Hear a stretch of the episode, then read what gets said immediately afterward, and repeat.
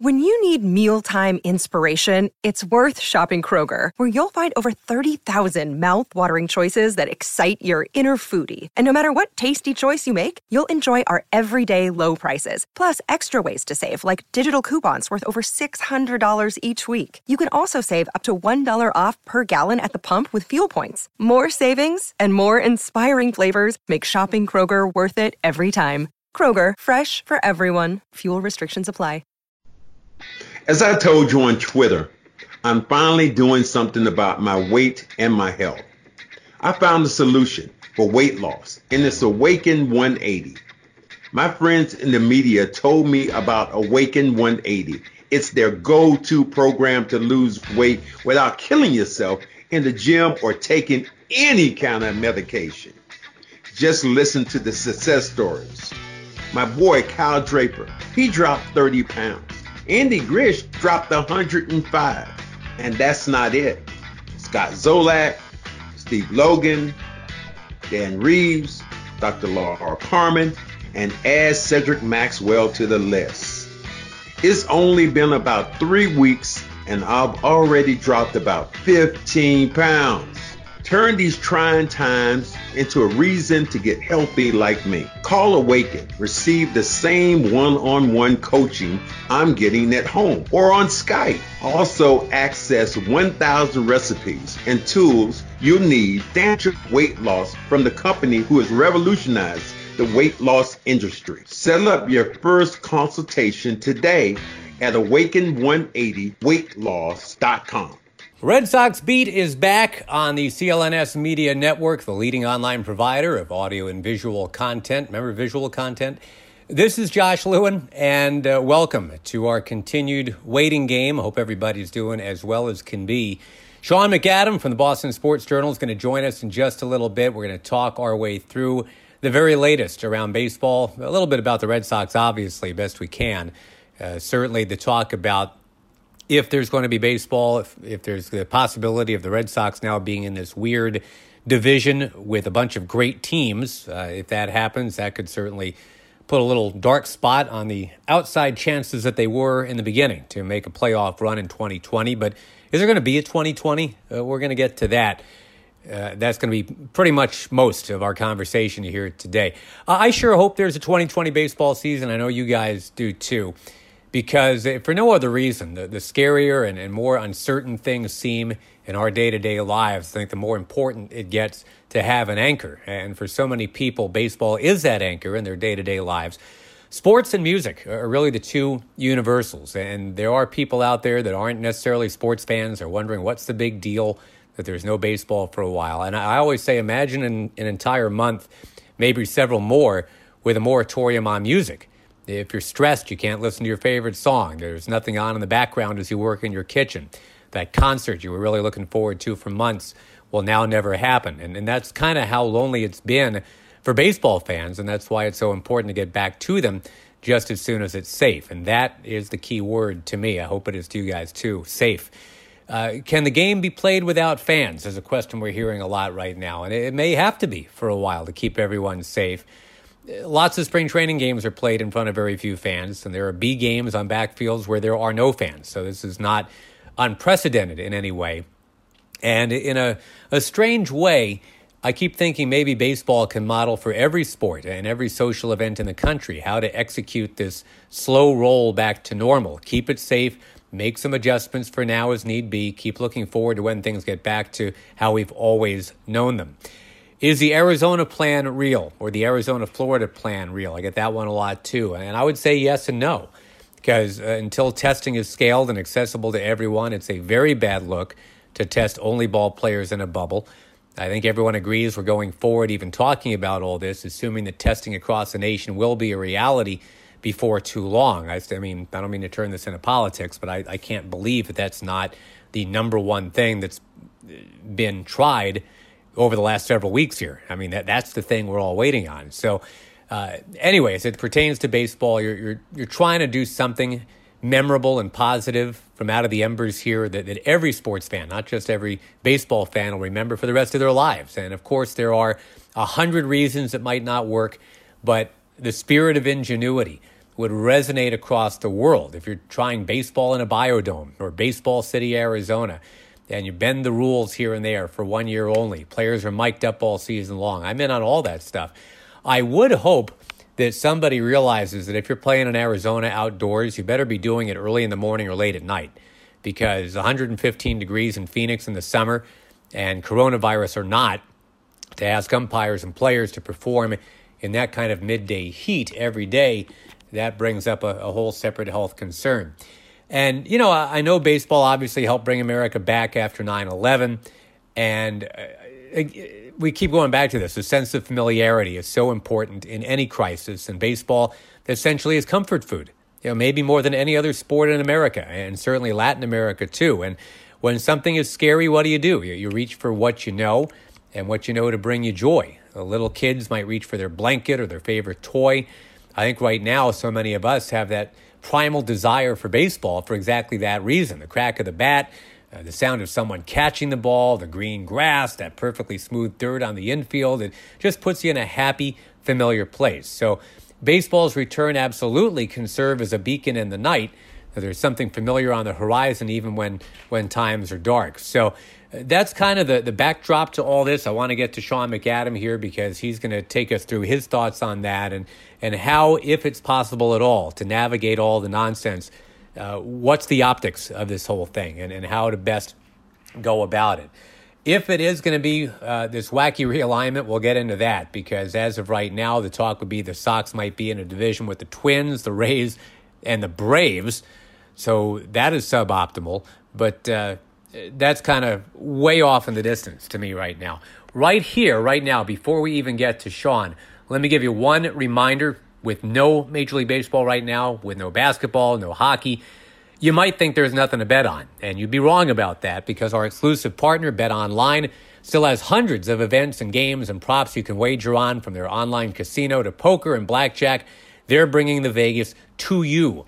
If you're missing the NFL, BetOnline has live daily Madden NFL 20 sims that you can wager on.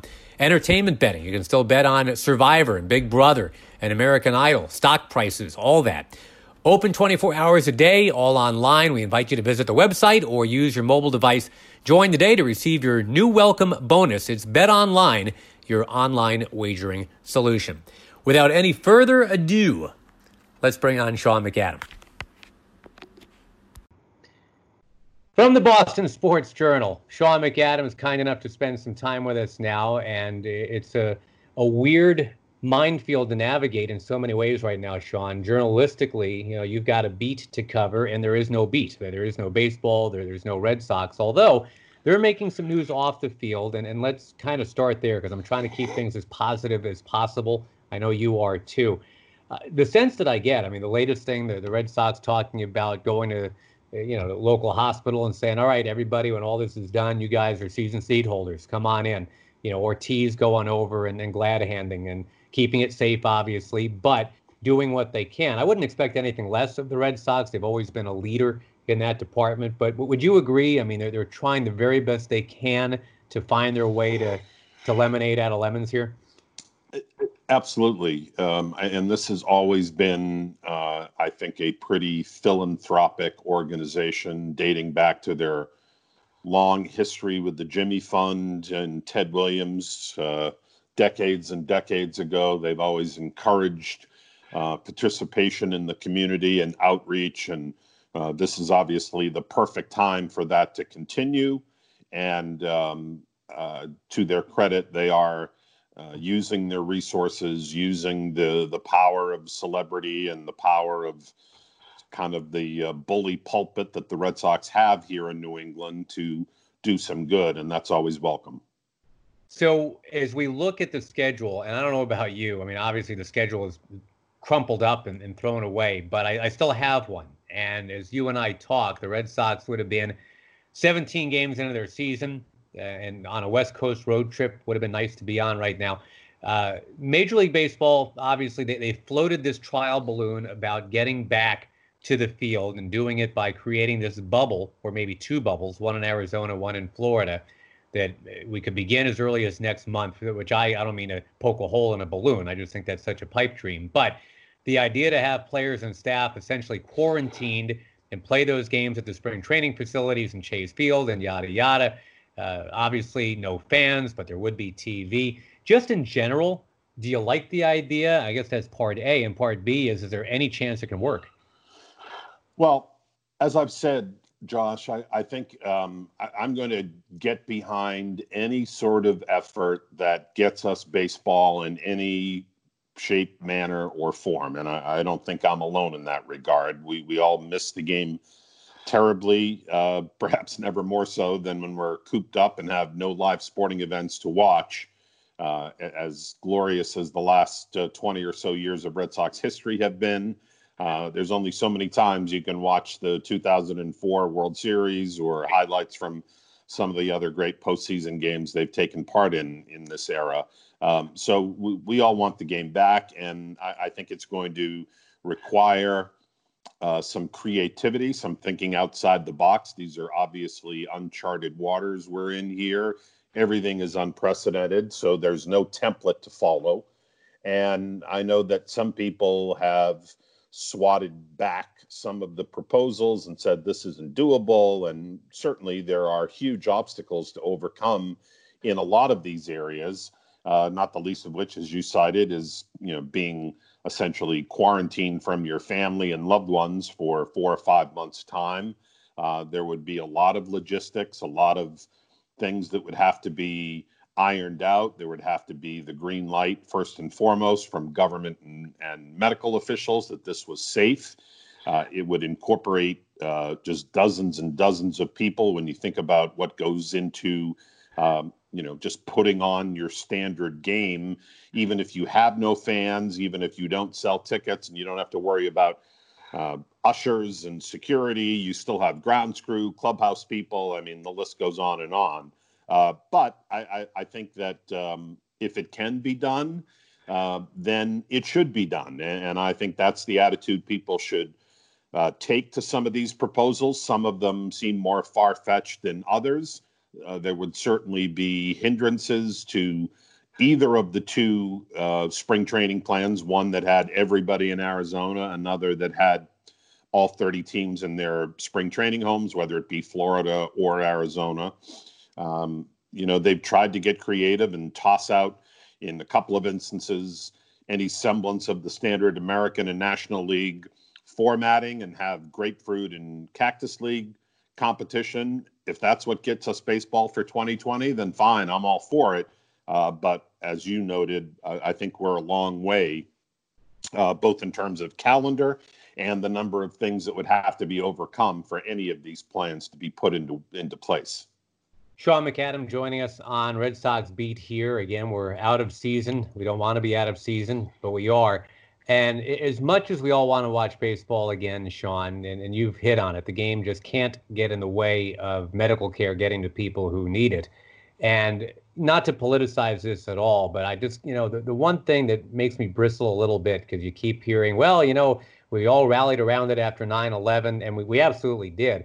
But when baseball started up again after the 9 11 attacks, it was kind of like an act of defiance, right? I mean, we were saying we're not going to be intimidated by terrorists. We're, we're going to go on with our real lives, and that was that was a wonderful feeling for all of us. But you, you kind of hinted at it. Uh, extra police and bag checks are not going to keep coronavirus from getting into a ballpark. So you know, it, if one person dies because baseball started up too early, that's a really tough thing to explain. Yeah, no question. I mean, uh, as as much as baseball has served as a balm and a, uh, a you know uh, a, a, distraction for us in our most challenging times in history, whether it be uh, World War II or the Korean War or 9/11, uh, w- whatever has come about, uh, sports and baseball more than the others. And I, I, guess we could do a whole separate show on why that's the case, but right. Uh, it has always served to fill that void, and we would welcome it. But um, I, I, think you make an excellent point, Josh, that uh, back in uh, September of 2001, it, it seemed like we were all united against uh, an enemy that we at least knew something about. We could take precautions against it, and there seemed to almost be strength in numbers. Uh, I was at uh, the 2001 World Series. Um, I'll never forget uh, President Bush throwing out that first pitch, the the drama and emotion that that surrounded that event, and how unifying it was. Um, this is not a political or military enemy. This is a medical and physical one, and in some ways, that makes it more insidious, and in other ways, it makes it much more difficult to combat because um, you know we don't know everything that we need to know about this virus. We certainly, as much as we want and need baseball and other sports back in our lives to get back to a regular routine, uh, we don't want to be irresponsible and go back too soon and put others at risk. And that's the delicate balancing act that Major League Baseball has to juggle uh, in determining when the right time to, to return is.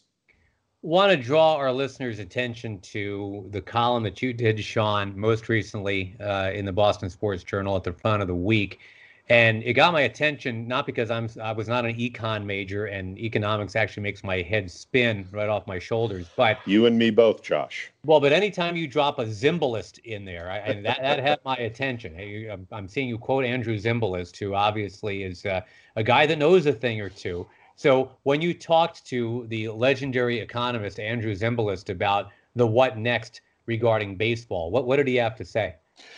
Yeah, well, uh, again, as learned as and expert uh, as Andrew Zimbalist is, uh, one of the first things he said was, you know, we, we we're, we're kind of going into this um, a little bit blind here because we've never done it before, and uh, before we can start imagining what the game will look like, um, not so much from a competitive standpoint, but from an economic one, uh, we have to know a lot more about how soon that's going to be, what the condition of the general economy is going to be. But I think it's fair to say, uh, and this is rather obvious, but uh, nothing Andrew says is obvious. He's uh, a noted, perhaps the foremost sports economist in the country, has served as a consultant to a number of different players' unions and associations, and has made this his uh, sort of specialty uh, niche within the economic world. Uh, and his message is that the the landscape is going to be far far different, and it's going to be that way for a while.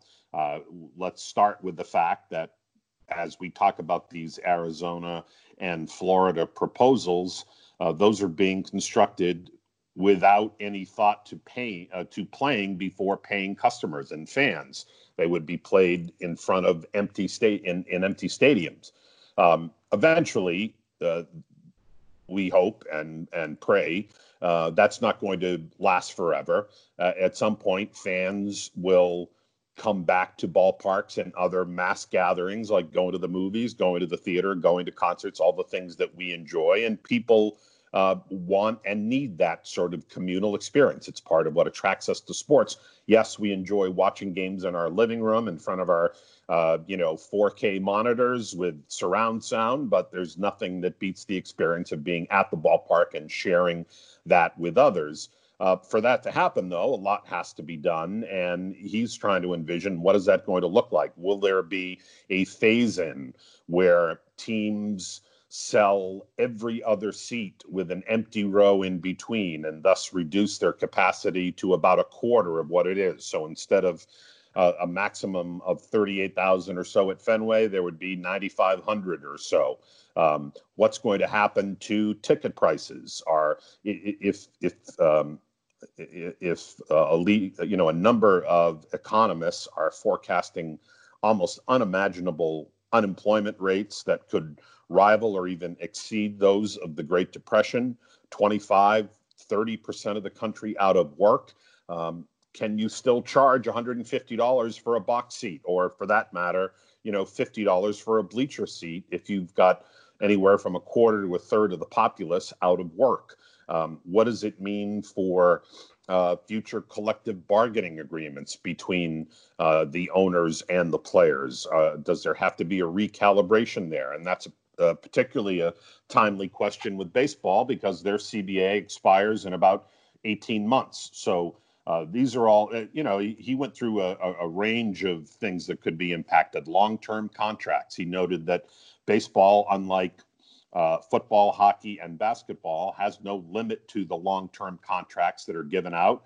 Uh, you can only give out, uh, you know, five or six years in the NBA, six or seven in the NHL. And as we know, the, the, the NFL doesn't uh, have guaranteed contracts in the first place, or very few of them. Uh, Gerrit Cole just got a nine year, $340 million deal from the Yankees.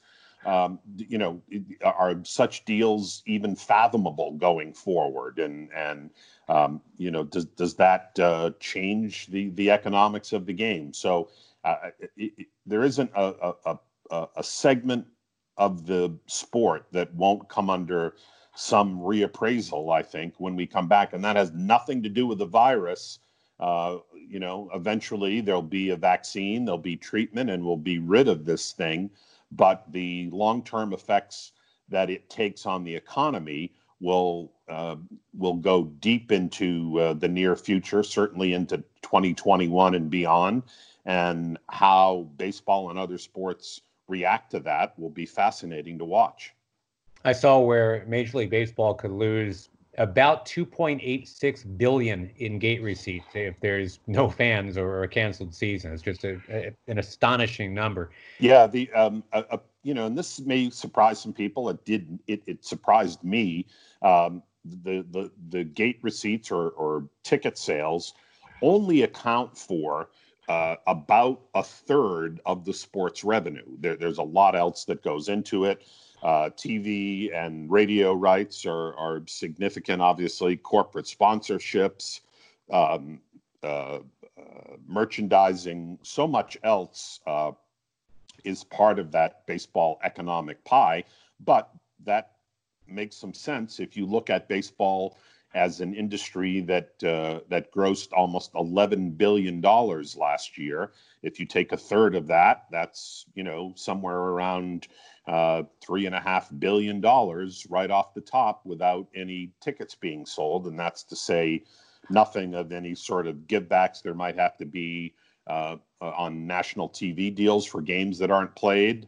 Um, so yeah, it, it's going to take a significant chunk out of the sport's profitability, and we should add, uh, just about every business imaginable under the sun is going to suffer similar consequences. But I think those that operate in the sports and entertainment field, which is uh, which requires people to gather in big numbers, are the ones that are going to be among the hardest hit. Yeah, Red Sox will be losing about 200 million in gate receipts. Yankees closer to 300 million. Sean McAdam visiting with us, and you know, just to keep it on kind of this uh, economics bent, which I really didn't mean to, to go to, but I, am looking at you know whether there's a shortened season, no season. Uh, you, Mookie Betts is the poster child for this, but you know there are people that were supposed to have like this launch year towards free agency might not get to launch. And obviously, we can kind of giggle thinking about how Mookie might not ever be a Dodger after all that, you know, except for some spring training games. But Mookie, George Springer, uh, Marcus Semien, Trevor Bauer, Marcus Stroman, and Jackie Bradley Jr. They're, they're all expected to become free agents this coming off season 20 into 21. And it's weird to think about how all of what we're talking about might impact that. Certainly. Um, and that gets back to the whole Gerrit Cole uh, conversation that we had a couple of minutes ago, where uh, Andrew Zimbalist was wondering, um, without saying so, will that be the last mega contract we see in baseball for a while? Because as great a talent, and, and let's face it, Mookie was going to be the cream and is going to be the cream of that uh, free agent crop this offseason. Um, and, and expectations were that he was going to get this huge deal that could rival or even top the one given to Mike Trout. Um, but is such a thing imaginable in this post virus landscape where revenues are way down? Uh, there's uncertainty ahead, and nobody is willing to make that kind of stake going forward, not knowing what the landscape is going to look like. Um, so, yeah, I, I mean, it, it is fascinating to think about where uh, you know the Red Sox were uh, pilloried for the deal of Mookie Betts, Um, they may end up getting three pretty good young players and prospects for him. He never plays a single game from the Dodgers and then goes on a free agent market that has uh, inexorably been changed, if not forever, then certainly for a long time, part of the great unknown uh, to which we, we, we can't forecast. So here's a what if for you uh, as we kind of wrap things up and head towards the end.